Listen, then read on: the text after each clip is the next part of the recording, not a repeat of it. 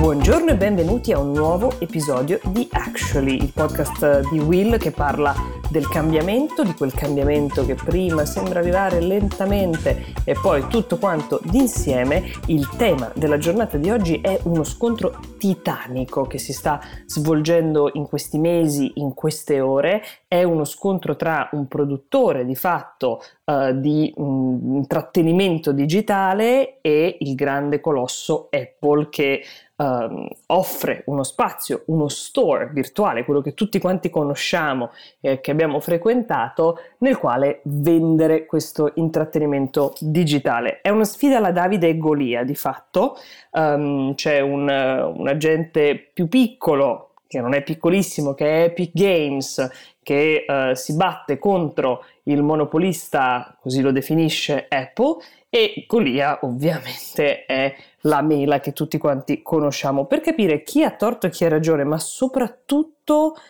che cosa ce ne importa a noi e perché questa cosa riguarda un po' tutti noi, um, non mi sono venute in mente due persone migliori di Riccardo Haupt, buongiorno. Ciao Mia.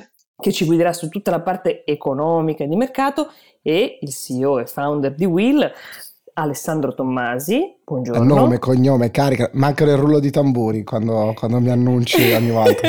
Lo facciamo aggiungere in post produzione, Grazie, Alessandro. Ci, ci terrei particolarmente. Aggiungere. Assolutamente. Tu che suono vorresti, Riccardo, invece per accompagnare la tua presentazione? Ma anche qualche scudo di tromba, io mi accontento di poco. Mi inchino naturalmente di fronte al founder supremo. Va bene, tutta questa, questa querel di cui parliamo oggi nasce nell'agosto 2020, parte perché di fatto Epic Games, che per intenderci il produttore di Fortnite, decide di porre delle modifiche al gioco per bypassare di fatto il pagamento tramite Apple Store e Apple si arrabbia per dirla così. Allora, intanto a bruciapelo, se avete un'opinione già da adesso, io Alessandro e Riccardo vi chiedo chi ha ragione qua. La diciamo al 3 così facciamo 1, 2, 3 e la diciamo, la diciamo apposta.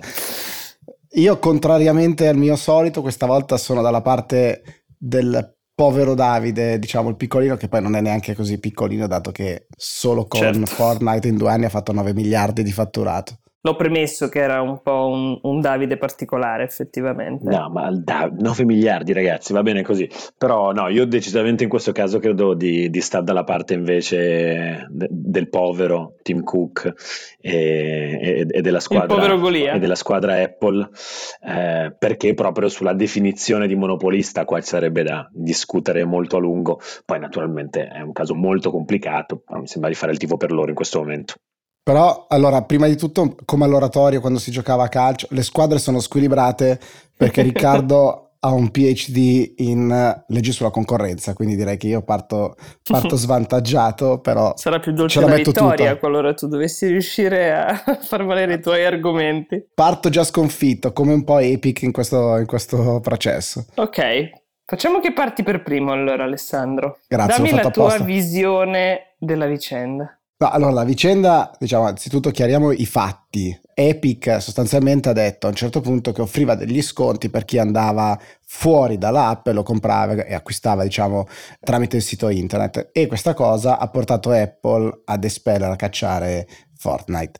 Eh, questo perché Apple tutte le volte che vende un determinato tipo di servizi non, non è sempre così sull'App Store, ma diciamo moltissime volte che c'è nuova, un nuovo acquisto su, su un'app si prende sempre il 30% della commissione e in più di fatto la cosa che dà molto fastidio non solo a Epic ma a tutti quanti creator e, e developer di, di, app è che um, di fatto gestisce anche la relazione con il cliente, con l'utente, quindi è un intermezzo fra il creatore dell'app e l'utente che non sempre è giustificato. Scusami Ale, sì. volevo capire, ma il 30% è tanto o poco? Ce lo sa dire Riccardo, l'esperto di, uh, di monopoli, di monopoli. e di concorrenza? Ma la cosa, la cosa, appunto meravigliosa della concorrenza quando funziona è che eh, non c'è nessuno che stabilisce se un prezzo è giusto o sbagliato, c'è un'entità che è il mercato che stabilisce se quel prezzo è sostenibile, se qualcuno è disposto a comprare quel prodotto, quel servizio a quel prezzo. E fino ad oggi quel prezzo è evidentemente stato sostenibile eh, agli occhi dei milioni di developer che hanno piazzato i loro prodotti su App Store e sapendo anche che poi quelli più piccoli ricevono degli sconti perché negli ultimi anni poi ha cambiato un po' le certo. sue policies e quindi c'è in tanti in realtà prendono il 15%. Ok. Scusami, Ale, riprendi pure. Grazie, vostro onore, anche perché eh, mi fa piacere che Riccardo riconosca diciamo, questa cosa, però dall'altra parte era un po' o la mia minestra o quella è la finestra, perché il, il creatore di un'app che cosa può fare? O usa l'App Store o usa un altro spazio che è quello di Android, quindi il mondo Google, che però vuol dire perdere il 50% potenziale de, delle proprie, diciamo, de, degli utenti, delle vendite negli Stati Uniti, oltre il 20% in giro per il mondo. Quindi, insomma, però come l'hai calcolato questo 50 e questo 20? Cioè, mi domando, un gioco come Fortnite, che ha una sua popolarità uh, e tanti clienti disposti a comprarlo, ha bisogno dell'Apple Store? E beh, è la piattaforma abilitante per riuscire a, a interfacciarsi con, con, le app, perché è così che è nato il sistema delle, delle app, così se lo sono inventati e credo il difensore diciamo, di, di, Apple direbbe e infatti è lì che giustifichiamo il fatto che ci prendiamo questo 30%. Io ho inventato l'iPhone, io ho creato lo spazio, io ti faccio le API perché tu possa creare le, le app è giusto che io mi prenda non cominciare una, una con queste sigle questi acronimi senza spiegarli eh? e beh, eh, beh insomma sono son tutte parole ho cercato anche di dirle tutte in italiano il, il più possibile. Comunque eh, ho creato lo spazio ho creato lo strumento ho creato le connessioni tecnologiche perché tu possa sviluppare la tua idea in maniera piuttosto semplice e quindi è giusto che io mi prenda la mia percentuale dice, dice Apple. Il punto è che direbbe il creatore, in questo caso io, dato che faccio la parte di Epic oggi, uh-huh. dico certo, però eh, il, l'utente finale non me lo fai vedere neanche di striscio praticamente. Ogni volta che io vendo qualcosa, tu ti prendi un 30%, per me diventa davvero complicato riuscire a fare i soldi. In questo caso io Epic sono anche abbastanza grandicello, come dicevamo, e ho fatto 9 miliardi solo con Fortnite negli ultimi due anni, ma se fossi stato più piccolino difficilmente sarei stato in piedi tra l'altro, Tim Sweeney, il founder e CEO di Epic Games, sostiene che per essere profitable, per riuscire appunto a guadagnarci addirittura, basterebbe una commissione del 12% per un player come Apple. Adesso non so come lui abbia fatto il calcolo, però questo ha portato in tribunale. Io non sono ovviamente in grado di valutare se sia così, forse Riccardo lo è di più, però lui dice al 12% di commissione già ci stai guadagnando, il 30% è tutto grasso che cola. Però qui vengo a Riccardo per il quale ho una domanda. Intanto gli chiedo conferma del fatto che io sapevo che negli Stati Uniti, perché il processo lì si sta svolgendo, essere dei monopolisti in sé non è illegale, anzi è considerato, diciamo, per la cultura imprenditoriale una cosa che incentiva, diciamo, mm, l'acume, perché il potenziale di guadagno che si ha se si scopre, se si crea qualcosa di nuovo, come ha fatto Apple oggettivamente, è un grandissimo incentivo alla, alla, all'innovazione e alla crescita economica. Quindi non è illegale essere dei monopolisti a meno che non, um, non, ci sia anche una condotta anticompetitiva. Me lo confermi questo Riccardo? Confermo Mia, assolutamente così, è molto importante tenerla a mente perché oggi va molto di moda sparare contro big corp, eh, le grandi corporations, proprio per il semplice fatto che sono grandi quindi bisogna fare qualcosa, bisogna break them up, no? In America c'è tutto questo, questo dibattito sul fatto che queste aziende, non solo in America naturalmente, queste aziende ormai siano troppo grandi e semplicemente la questione della loro dimensione giustificherebbe un loro, un loro split, un loro spezzatino. Quindi no, allora il diritto, le regole che ci siamo dati, le regole del gioco, tanto in America come eh, in, in, in, Europa, in realtà premiano semplicemente, beh, puniscono, sanzionano semplicemente gli abusi eh, di chi è in una posizione di monopolio, qua in Europa parliamo di posizione dominante e quindi anche proprio l, la materia del contendere di questo processo è, ma Apple in questo momento sta avendo un comportamento abusivo in qualche modo, escludente, discriminatorio, anticoncorrenziale, i consumatori effettivamente possono subire un danno da questo tipo di policies che Apple applica ed è lì proprio il, il, diciamo, il, il centro della disputa, mentre invece se lo si vede sui giornali o su Twitter viene molto vissuta semplicemente come Davide contro Golia, uno è piccolo, l'altro è grande e quindi già quello lì grande parte comunque che eh, sta facendo qualcosa di sbagliato. Non è proprio così e poi ribadisco come dicevi tu Mia, eh, il fatto di eh, creare qualcosa che peraltro ha generato tantissimo valore per tantissime aziende, imprese in giro per il mondo, eh, di per sé non è un demerito ma piuttosto eh, un merito. Ale prima diceva minestra o finestra, peraltro in un contesto come quello eh, del, del, mercato delle app è vero che io poi devo garantirti delle condizioni non discriminatorie, non, non folli, prezzi non folli, che ribadisco, il 30% in tanti sono in grado di, di, di, pagarlo, ma a un certo punto io, siamo a casa mia, cioè io ho la mia proprietà intellettuale, questa è casa mia, qualche regola io naturalmente te la fisso. Se poi davvero sto facendo qualcosa di abusivo, parliamo di fronte a un tribunale, è quello che stanno facendo e vedremo perché insomma in questo momento in molti danno Apple per vincente perché l'onere della prova è molto molto molto duro, quello che dovrà sostenere Epic Games in questa battaglia. Però ecco, togliamoci un po' questo bias, ritorniamo alla materia del contender a livello economico e giuridico e scordiamoci questo fatto che uno è grande e l'altro è piccolo, perché sennò il discorso è un po' viziato. Riccardo è così bravo che poteva fare effettivamente anche l'avvocato di Apple in questo processo, perché è esattamente come stanno provando a fare gli avvocati di Apple negli Stati Uniti, cioè fanno, stanno cercando di fare la cornice per cui Um, questo è Big Tech contro Bigger Tech, cioè è un'azienda grande Epic contro un'azienda ancora più grande che, che Apple e quindi semplicemente Epic vorrebbe andare a diventare de, da una billion dollar company, quindi da un'azienda miliardaria a un'azienda che fa mille miliardi, eh, che poi è un pezzetto della valuation di, della, della, valutazione in borsa di, eh, di, Apple. In realtà qua però adesso eh, liberandomi un attimino dalla, dalla, mia posizione pro Epic in questo caso, l'aspetto interessante di rimente, come diceva Riccardo, della, della prova è quella di andare anzitutto a definire su quale mercato sarebbe monopolista o dominante eh, Apple, perché il mercato mobile è l'App Store, eh, qual è il mercato o il mercato in generale dove entrano anche Google e non so altre piattaforme dove io posso acquistare cose quindi e questo è, la, è, la, è, il primo aspetto interessante perché poi si unisce a tutto no? c'è un doppio lato quindi è bene che ci sia un solo soggetto perché se così non fosse un utente dovrebbe mettere le proprie informazioni della carta di credito ogni volta che fa un acquisto su ogni app con, al di là del, dell'esperienza dell'utente, anche il rischio di frodi, la sicurezza, eccetera, eccetera, eccetera. Però tutte le volte che facciamo qualcosa col mondo delle big tech ci giustifica la loro dimensione dicendo, eh, se no, altrimenti l'utente fa una brutta esperienza, meglio che faccia tutto io piuttosto che gente che non conosci. Eh, però così stiamo delegando veramente sempre, sempre di più.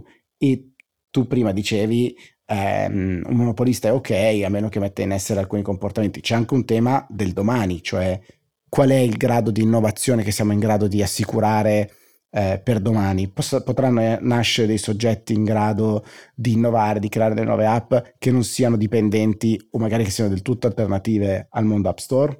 Però scusatemi, faccio una domanda da um, utente semplice, diciamo non esistono delle alternative. Quel che ha provato a fare Epic Games cercando di bypassare l'Apple Store non è di per sé un'alternativa con la quale si potrebbe fare a meno dell'Apple Store.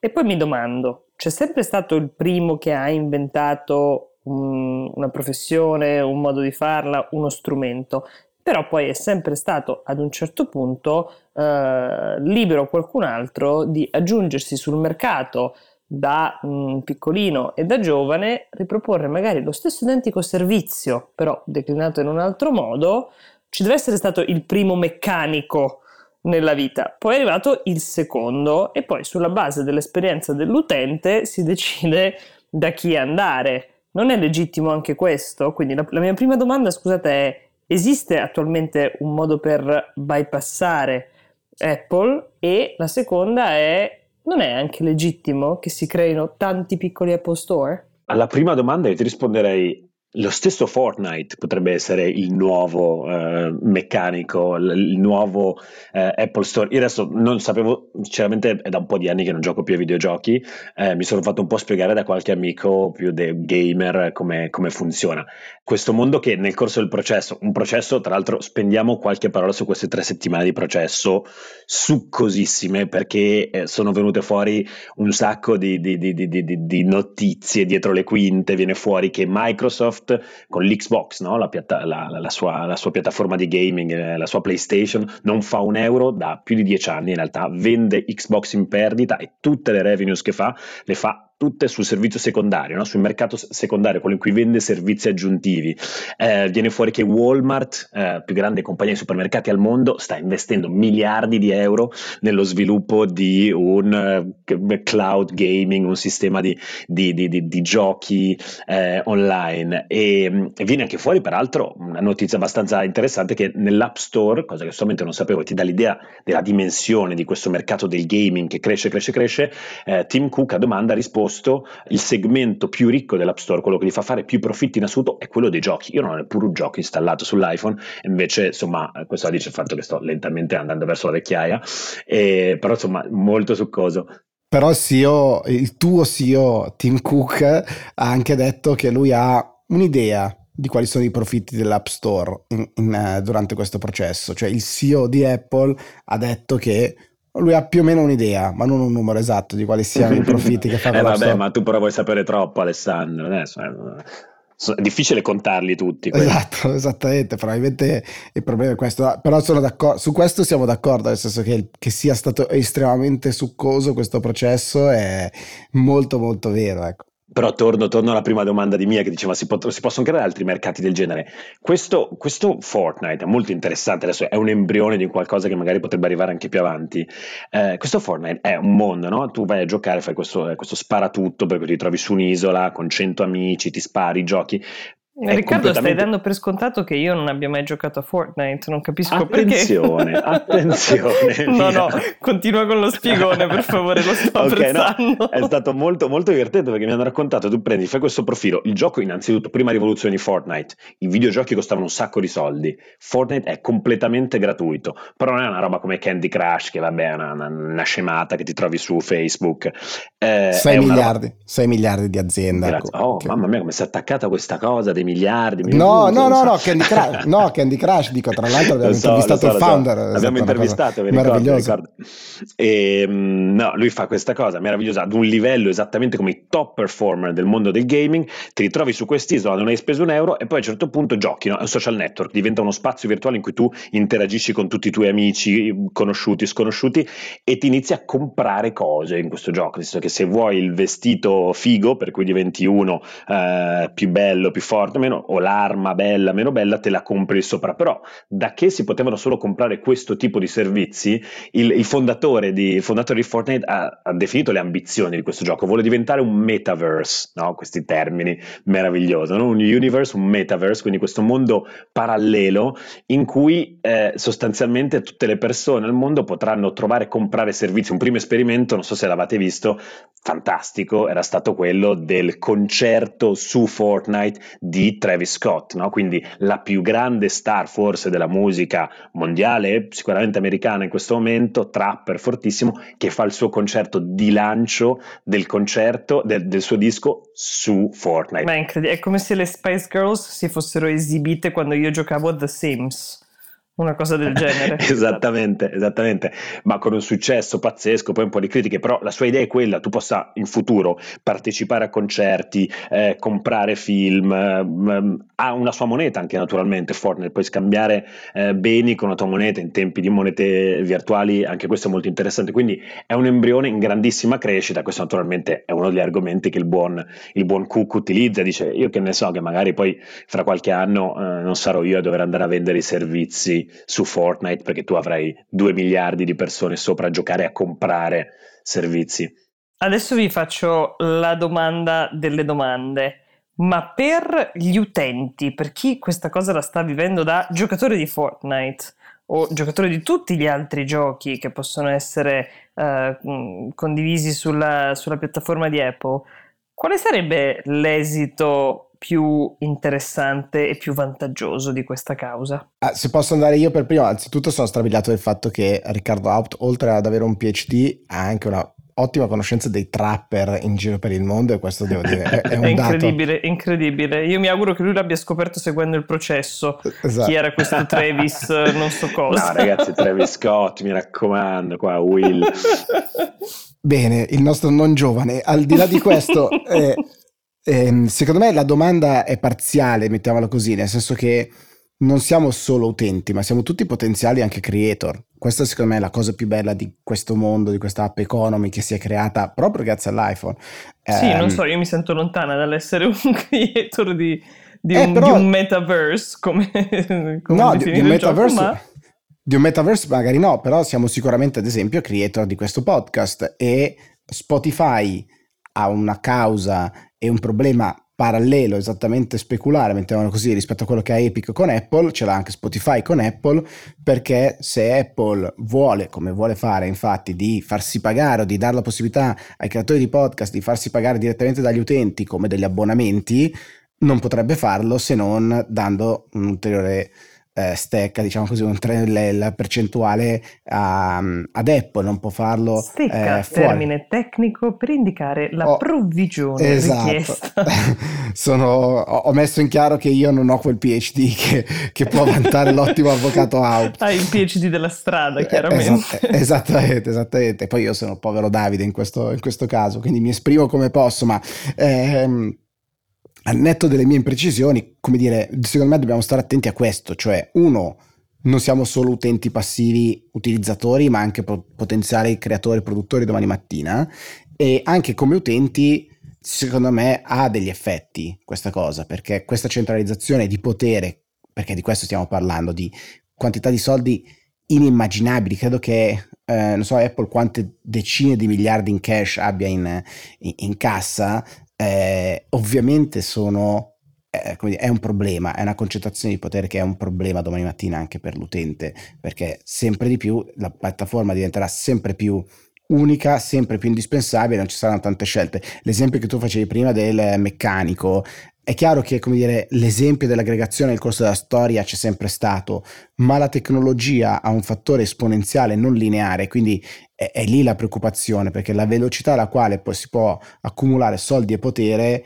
è qualcosa di mai visto prima e quindi bisogna provare a pensare un paio di mosse oltre rispetto a quello che viviamo oggi. Molto molto chiara questa, questa tesi esposta da Alessandro. Riccardo, dall'alto del tuo PhD e del non usare termini come stecca, vuoi provare a ribattere? Io, io, sono totalmente con Alessandro adesso, te lo dico. Ah, Però sono una banderuola, sono pronta a cambiare idea. Vai, convincimi. no, beh, allora, innanzitutto, eh, alla fine, naturalmente, no, come sono gli incontri di pugilato programmati. Poi Ale mi ha dato una stecca per cadere a terra a un certo punto, a un determinato round. Percentuale, Riccardo, si dice percentuale. Grazie, capo. E, mm, no, beh, allora, chiaramente la questione di queste mega società, piattaforme, gatekeepers, no? come sono stati definiti ora dalla normativa europea, quindi sono questi che stanno di fronte al cancello, stabilisce chi è dentro e chi è fuori, è una questione enorme e non a caso infatti va regolata. Vanno però più che altro regolati i comportamenti eventualmente di queste, di queste piattaforme, vanno eh, regolate le condotte in questo spazio virtuale. È quello che sta cercando di fare in questo momento davvero no? eh, eh, l'Unione Europea con Margrethe Vestager, ne avevamo già parlato un actually di qualche tempo fa con Ale e proprio capire, la soluzione non è venire lì e smantellarti perché oggi dobbiamo renderci conto che avere 150 app store sarebbe un dramma tendenzialmente per tutti gli utenti, tutti i piccoli creator, tutte le possibilità che oggi queste piattaforme offrono ai creator, che non sono mai esistite nella storia dell'umanità. Tu hai un'idea brillante, la metti su Amazon e vendi il tuo prodotto in giro per tutto il mondo. Questa è una cosa che era inimmaginabile fino a pochissimo tempo fa e lo stesso se è un contenuto digitale puoi fare attraverso l'App Store. Paghi delle stecche, certo, ma è molto probabile che quel tuo guadagno, a prescindere dal 30%, non sarebbe neppure esistito senza questi signori. Questo non vuol dire che loro possano fare quello che vogliano. Posso interromperti però Riccardo? Proprio nell'esempio che tu hai fatto, se tu provi a comprare un eh, libro in formato digitale, diciamo così, tramite l'app di Amazon su un iPhone, non te lo fa comprare, ti fa scaricare un estratto. prova a vedere se, se, se, se, ci riesci ed è anche questo uno sgambetto. Cioè, è verissimo quello che tu dici, ma va un po' temperata eh, lo strapotere e le lotte che si fanno sopra la nostra testa come utente questi giganti, no?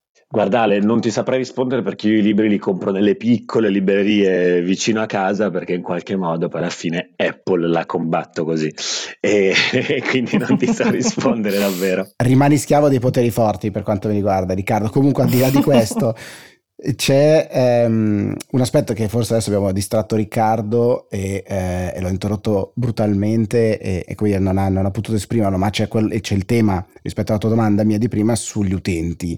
Un aspetto è vero, c'è quello che diceva Riccardo, no? la creazione di 150 App Store non sarebbe un granché e c'è un tema del quale parliamo sempre o molto spesso qui in Action che è la fiducia. Cioè io vado nell'App Store, ho fiducia nello strumento, fiducia che ci sia un mondo protetto che sia effettivamente tutta casa di, di Apple, dove Apple ha pieno controllo di quello che succede. Quindi è un po', questo dice sempre no, la difesa di Apple, è la, la, value proposition, è quello che vende Apple, cioè l'idea che l'utente entra e si compra questo ambiente protetto ed effettivamente anche la comodità di voler comprare il pranzo in delivery di qua e di là e il metodo di pagamento c'è già e ogni volta eh, non devo reinserirlo 50 volte ed è Apple a fare eh, il controllo per potenziali frodi o potenziali app che non passano un suo filtro. Non a caso in questi giorni, proprio durante il processo, Apple ha tirato fuori un, credo fosse un, un post sul suo blog in cui diceva quante milioni di volte hanno bloccato la creazione di app che loro credevano fraudolente, eccetera. Quindi ovviamente per l'utente questa concentrazione ha anche un valore, non è solo un disvalore ovviamente. Beh, io utente assolutamente considero quello un, uno dei valori principali per i quali mi affido ad, una, ad, un posto come l'Apple Store o come Amazon. Non voglio reinserire i dati della mia carta di credito tantissime volte, questo decisamente no. Chiedo ad entrambi un pronostico su come andrà a finire a prescindere dalla parte, diciamo, che avete scelto per uh, i fini di questa discussione. Credo, no, a parte appunto davvero uh, il, la, la, scherzosa presa di posizione nei confronti di, di, di Tim Cook, che non ha sicuramente bisogno del mio supporto, credo che sulla carta parte molto avvantaggiata, parte molto avvantaggiata Apple proprio per lo schema legale oggi che, che nella litigation antitrust di, eh, de, degli Stati Uniti eh, si ha, quindi ehm, i plaintiff, quelli che, quelli che, vogliono dimostrare qualcosa, hanno un onere della prova davvero molto molto eh, pesante eh, su di loro in questa fase e la posizione di, di, di Fortnite forse in questa prospettiva non è, eh, non è, fortissima perché sono proprio una serie di numeri anche che li sfavoriscono. Il fatto che ci sono altre eh, piattaforme che gli permettono di vendere i loro servizi soprattutto eh, Epic, non dimentichiamocelo, eh, vende, cioè fatto, fatti 100 i suoi giocatori, i giocatori di Fortnite, solo il 5% di questi arrivano da App Store, quindi il 95% dei suoi profitti sono da un'altra parte, non riesce a dire che ah cavolo, se Apple mi chiude io eh, sono, sono, sono, sono dannato, ho modo comunque di stare in piedi e questo è un altro elemento che forse un po' indebolisce. Quindi io i miei due cents li butterei su Apple in questa fase, non so il professor Tommasi. Io, come al casino di Monte Carlo, eh, dove non sono mai stato con il professor Out, metto però le fiche dove le mette lui e temo di, di, di dover dire che anche secondo me, dire, eh, Apple è avvantaggiata sicuramente in questo caso, non solo eh, tanti creator e, e altri soggetti, Spotify ed altri, in realtà guardano a quello che succede eh, in questo caso un po' con paura perché se effettivamente Apple non esce male eh, rischia di essere un brutto preced- precedente per tutti gli altri causi e processi che, che vorrebbero fare. Quindi ha, ha, una valenza molto molto particolare quello che, quello che succederà. Eh, credo che la giudice mm, che, che, ha in mano questo caso ci metterà diversi mesi anche perché credo abbia tonnellate di carte da, eh, da spulciare da guardarsi. Quindi ci sarà del tempo in mezzo prima di sapere effettivamente qual è, qual è la risposta, poi ci saranno gli appelli e, e via discorrendo, però temo che Apple sia, sia avvantaggiata. Beh, e di certo questa, questa, causa creerà un precedente ineludibile per tutti gli altri player del mercato. Io vi lascio così con questa riflessione molto, molto bella, dialettica tra Riccardo Aut e Alessandro Tommasi, ma anche con l'immagine di loro due al casino di Monte Carlo che non riesco a a togliermi dalla testa. Forse un giorno, forse un giorno. E forse ma, un giorno, chi può dirlo? Chi può ma dirlo? con 200 a testa, quindi... Oh. Il cambiamento passa per strade che a volte non, non conosciamo. Grazie di essere stati con noi, mm, vi promettiamo che torneremo sull'argomento qualora ci fossero degli sviluppi interessanti. Grazie Riccardo, grazie Alessandro. Grazie a voi, ciao a tutti. Ciao a tutti, grazie mia.